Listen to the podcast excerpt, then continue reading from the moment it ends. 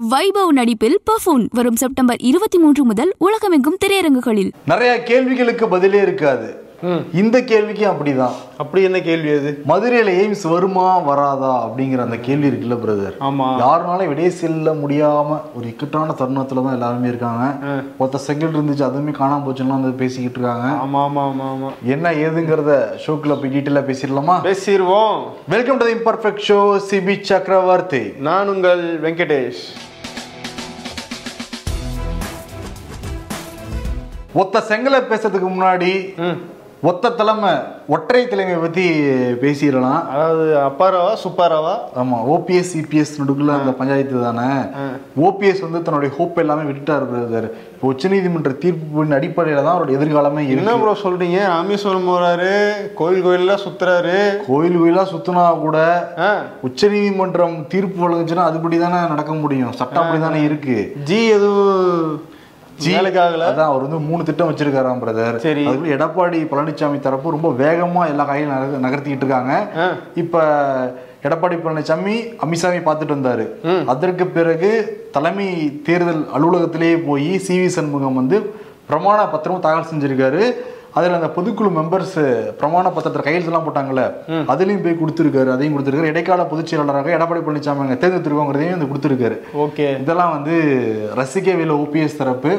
இப்ப தேர்தல் ஆணையம் உச்சநீதிமன்றமும் எடப்பாடி பழனிசாமிக்கு ஆதரவாக தீர்ப்பளிச்சிருச்சுன்னா நம்ம எதிர்காலம் அரசியல் எதிர்காலம் அதோட வந்து முடிந்து விடும் அஸ்தமனம் அஸ்தமனம் ஆகிவிடும் அப்படிங்கிறதுனால ஓகே. அவருடைய ஆதரவாளர்கள் நிறைய பேர்ட்ட கூப்பிட்டு கூப்பிட்டு பேசிக்கிட்டு இருக்காராம். இப்ப மூணு ஐடியால இருக்கிறதா சொல்றாங்க. சரி. முதல் ஐடியா என்னன்னா சசிகலா கூட ஒரு இணக்கமான நட்புல தான் ஓ பன்னீர்செல்வம் தினகரன் எல்லாருமே இருக்காங்கல்ல. அதனால இவங்கெல்லாம் சேர்த்து புதுசா ஒரு கட்சி ஆரம்பிக்கிறது. ஓஹோஹோ. டிடி வரலைன்னா கூட சசிகலாவும் ஓபிஎஸ் சேர்ந்து ஒரு புதிய கட்சி ஆரம்பிக்கிறது.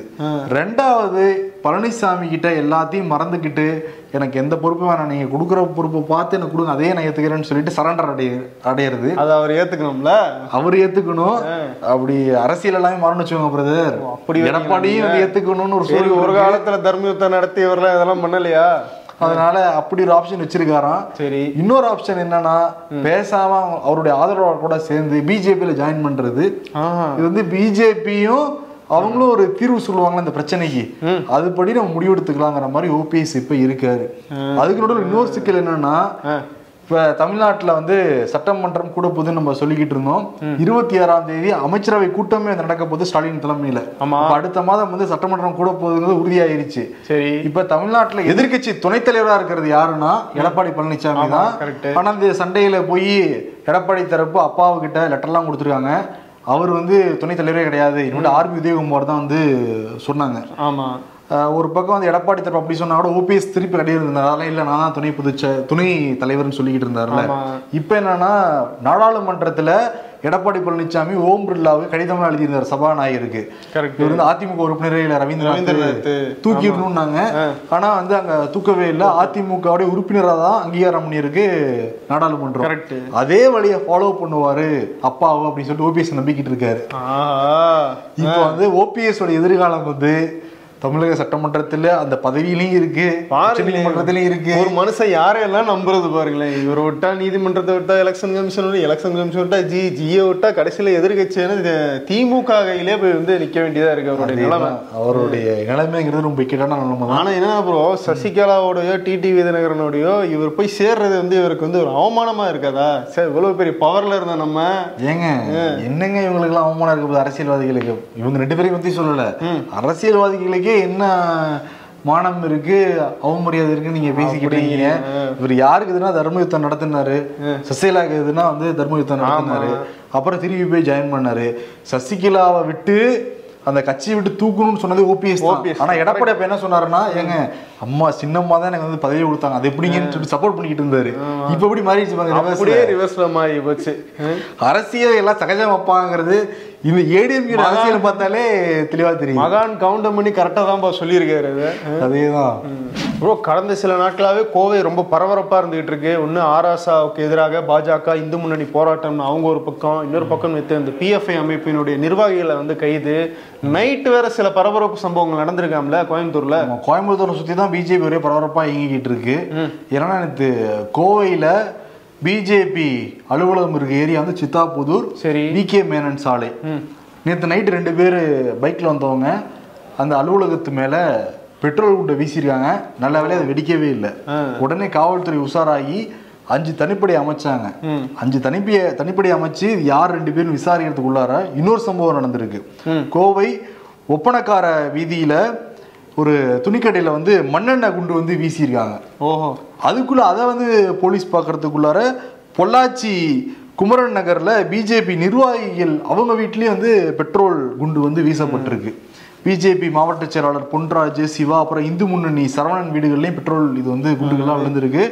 ஒரு பன்னெண்டு மணி நேரத்துல மூணு இடங்கள்ல வந்து பெட்ரோல் குண்டு. தமிழ்நாட்டுல அந்த கலாச்சாரமே கிடையாது. பெட்ரோல் குண்டு இந்த மாதிரிலாம் கேள்விப்பட்டதே இல்லை நம்ம. அதெல்லாம் நைன்டிஸ்க்கு முன்னாடி நடந்த சமாச்சாரம். இப்போ பாருங்க திருப்பி முப்பது வருடங்கள் கழிச்சு அதே மாதிரி காட்சிகள் கோயம்புத்தூர்ல அரங்கிட்டு இருக்கு. பிஜேபி நிர்வாகிகளை முக்கியமா மாவட்ட செயலாளர் வீட்டிலேயே அப்படிங்கிறப்ப ரொம்ப அலர்ட்டா தானே பார்க்கணும் அதை. ஈரோட்லயும் ஒரு இடத்துல வந்து குண்டு வச்சு நடந்திருக்கு ப்ரோ அது பிஜேபியா அதுவும் பிஜேபி BJP சம்பந்தப்பட்ட ஒரு ஆளுக்கு. அதே மாதிரி கோவையில இந்து முன்னணி நிர்வாகி ஒருத்தருடைய காரை வந்து மர்ம நபர்கள் வந்து தீ வச்சுட்டு போயிருக்காங்க. இப்படி வந்து தொடர்ந்து நடந்துட்டு இருக்கு. ரெண்டு காரு ரெண்டு ஆட்டோலாம் வந்து உடைச்சிருக்காங்க. இப்போ அதுக்கு தனியா ஒரு மூணு தனிப்படை வந்து அமைக்கப்பட்டிருக்கு.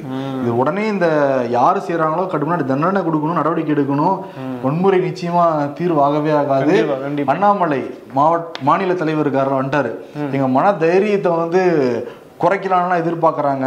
அப்படிலாம் யாரும் நினைச்சுக்க வேணாம். இன்னும் நாங்க வேகமா நாங்க வந்து செயல்படுவோம் அப்படிங்கிற மாதிரி வந்து சொல்றாங்க.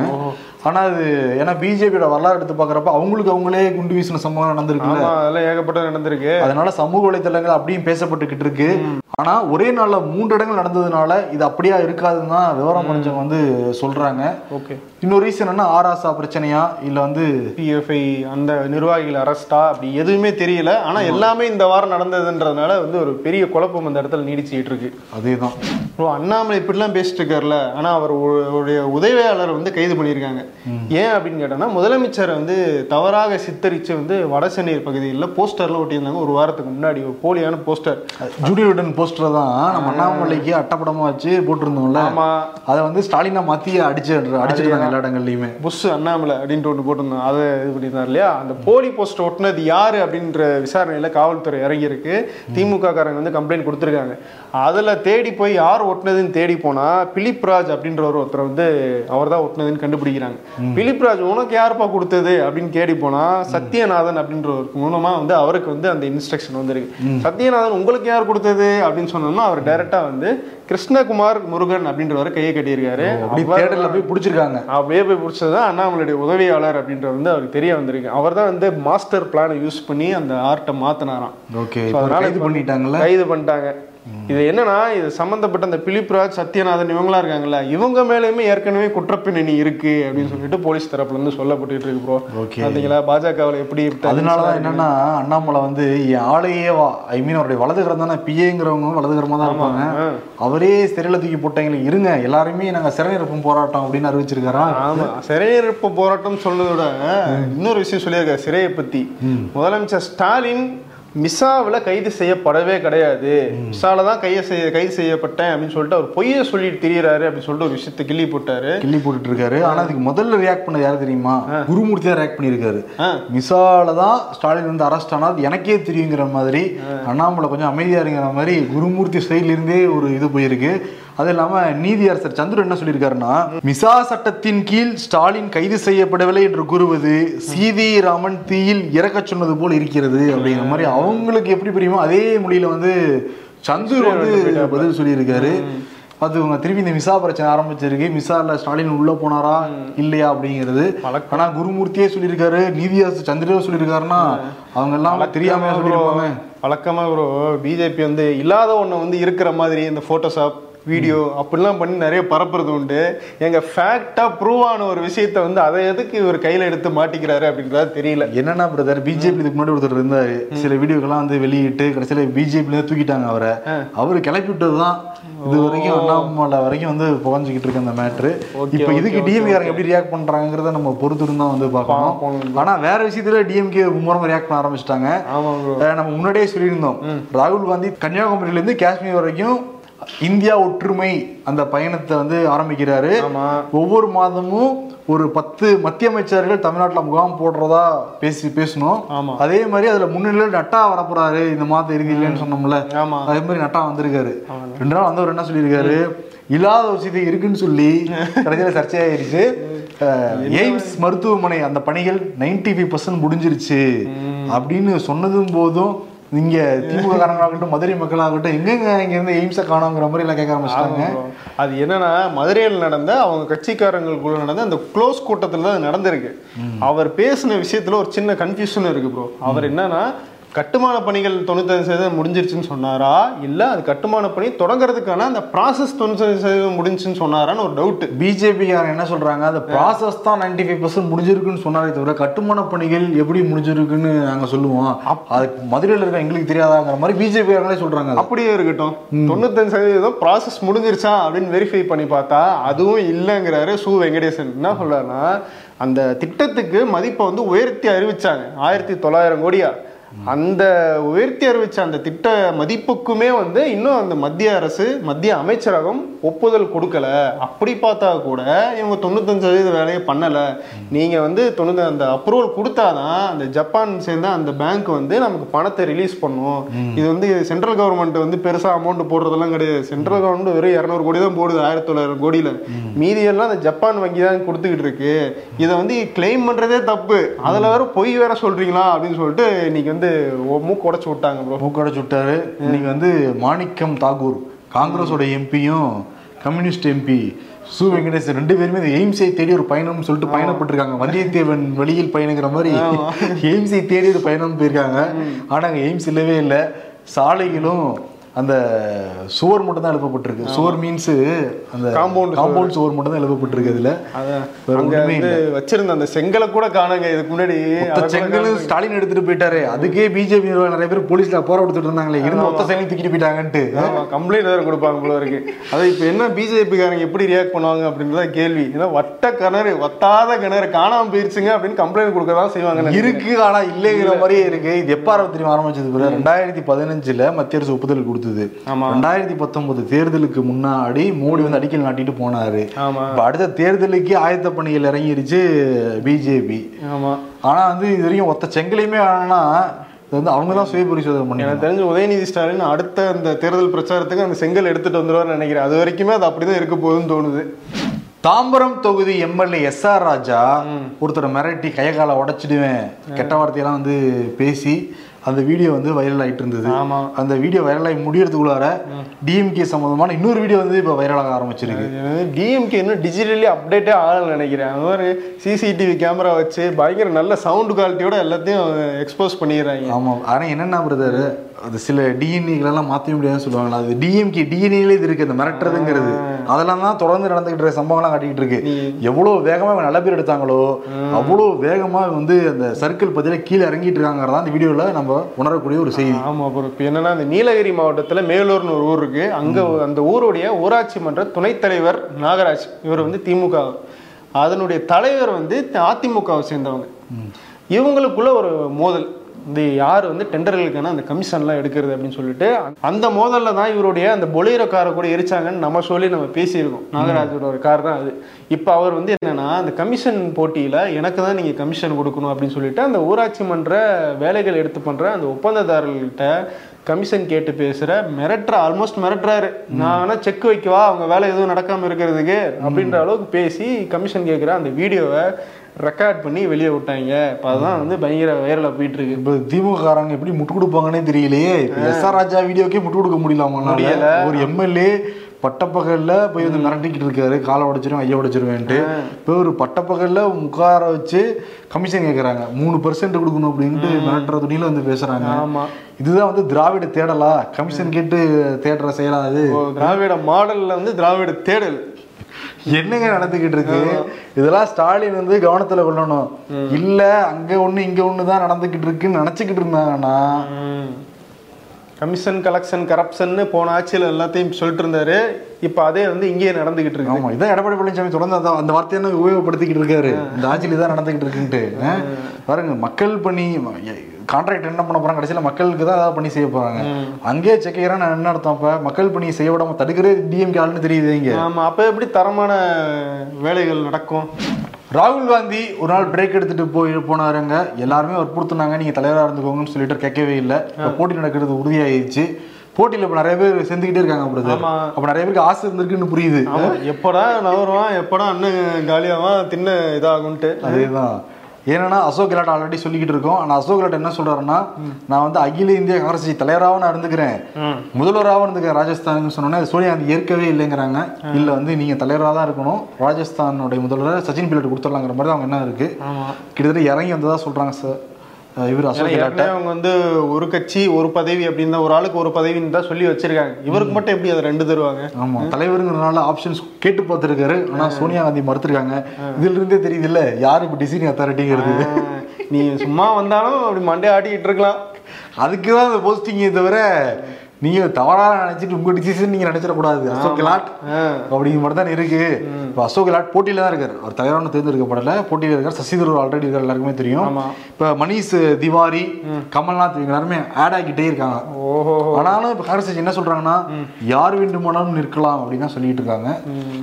கடைசியில ஒன்றுக்கும் மேற்பட்ட நபர்கள் நிற்கும் பொழுது தேர்தல் நடந்து அக்டோபர் பத்தொன்பதாம் தேதி தேர்தல் முடிவுகள் வெளியிடப்படும். என்ன ப்ரோ அசோக் கெலாட்டுக்கு தான் வந்து இப்போ ஆதரவு அதிகமா இருக்குன்னு சொல்றாங்க. இன்னொரு பக்கம் சச்சின் பைலட் தான் அடுத்த முதலமைச்சர் அப்படின்னு சொல்லிட்டு ராஜஸ்தானுடைய முதலமைச்சர்னு இப்பயே பேச்செல்லாம் போயிருச்சு ட்ரெண்ட் பண்ணவும் ஆரம்பிச்சிட்டாங்க.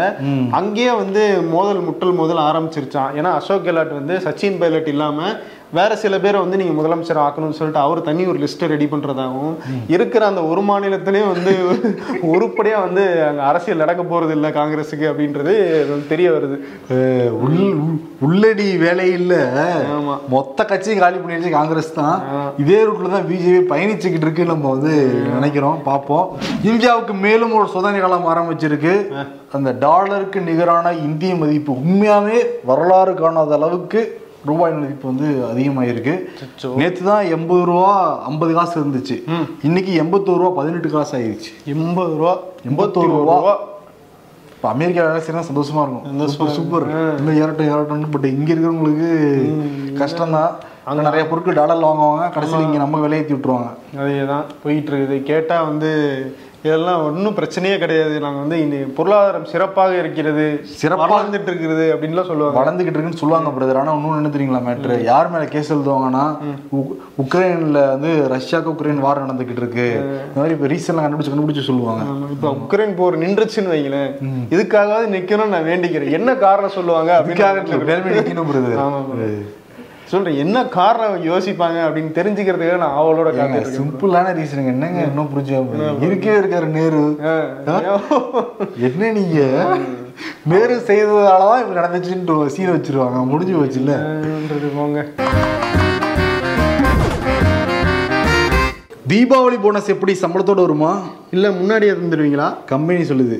உனக்கு முதல்ல தீபாவளிக்கு லீவுன்னு யார் சொல்லலாம் தீபாவளியே கிடையாது. காய்ச்சல் வந்தா எதை சாப்பிட்டாலும் டேஸ்ட் தெரிய மாட்டேங்குது மாத்திரை போடும்போது மட்டும் கரெக்டா கசக்குது. என்னவா இருக்கும். ஆமா இந்த மீன் படிச்சோடனே எனக்கே தோணுச்சாடா ஆமா இல்ல அப்படின்னு. கட்சி தலைவர் பதவிக்கு போட்டியிட கட்சி தலைமையின் அனுமதி தேவையில்லை. ஜெய்ராம் ரமேஷ். போட்டியிட ஆள் கிடைச்சா போதும் சாமின்னு தான் நினைக்கிறீங்க? இரண்டு நிறுவனங்களில் ஒரே சமயத்தில் பணியாற்றிய குற்றத்திற்காக முன்னூறு ஊழியர்களை அதிரடியாக நீக்கியது விப்ரோ. ஒரே கம்பெனிலேயே வேலையை முடிக்காம இருக்கான். யார் யார் நீங்கெல்லாம் அதுதான் எனக்கு அதே தான் ஆச்சரியமா இருந்துச்சு. ரெண்டு கம்பெனியில் எப்படி அட் டைம் வேலை செய்றீங்க? மண்டையில பிச்சுக்கும். ஆமா, ரெண்டு சம்பளத்தோட மனசு அந்த மைண்ட் பீஸ் ரொம்ப முக்கியம்ல. கரெக்ட் அவார்டு சொல்லிடுறேன். அப்புறம் யாருக்குன்னு சொல்றேன். சரி. திராவிட தேடல் தான் நீங்க ரொம்ப ரசிச்சு சிரிச்சனால அதே விருதா கொடுத்துடலாம் திராவிட தேடல். இன்னொன்று வந்து கமிஷனை தேடி போறது வந்து திமுக எல்லாம் கமிஷன் கரப்ஷன் தேடி தேடி போறாங்களா அது ஒரு தேடல். ஒரு பக்கம் எய்ம்ஸ் தேடி போறாங்கல்ல அது ஒரு தேடல். இது எல்லாத்தையும் சேர்த்து திராவிட தேடலுங்கிற விருது நட்டாவும் கொடுத்துடலாம். எய்ம்ஸ் பாயிண்ட் எடுத்து கொடுத்ததே நட்டா தானே? ஆமா. ஸ்டாலின் சேர்த்து இந்த சைடு ஓஹோ. ஏன்னா ஆட்கள்லாம் கம் கமிஷன் கேட்டுட்டு இருக்கனால. ஓ இந்த கமிஷன் ஆமா.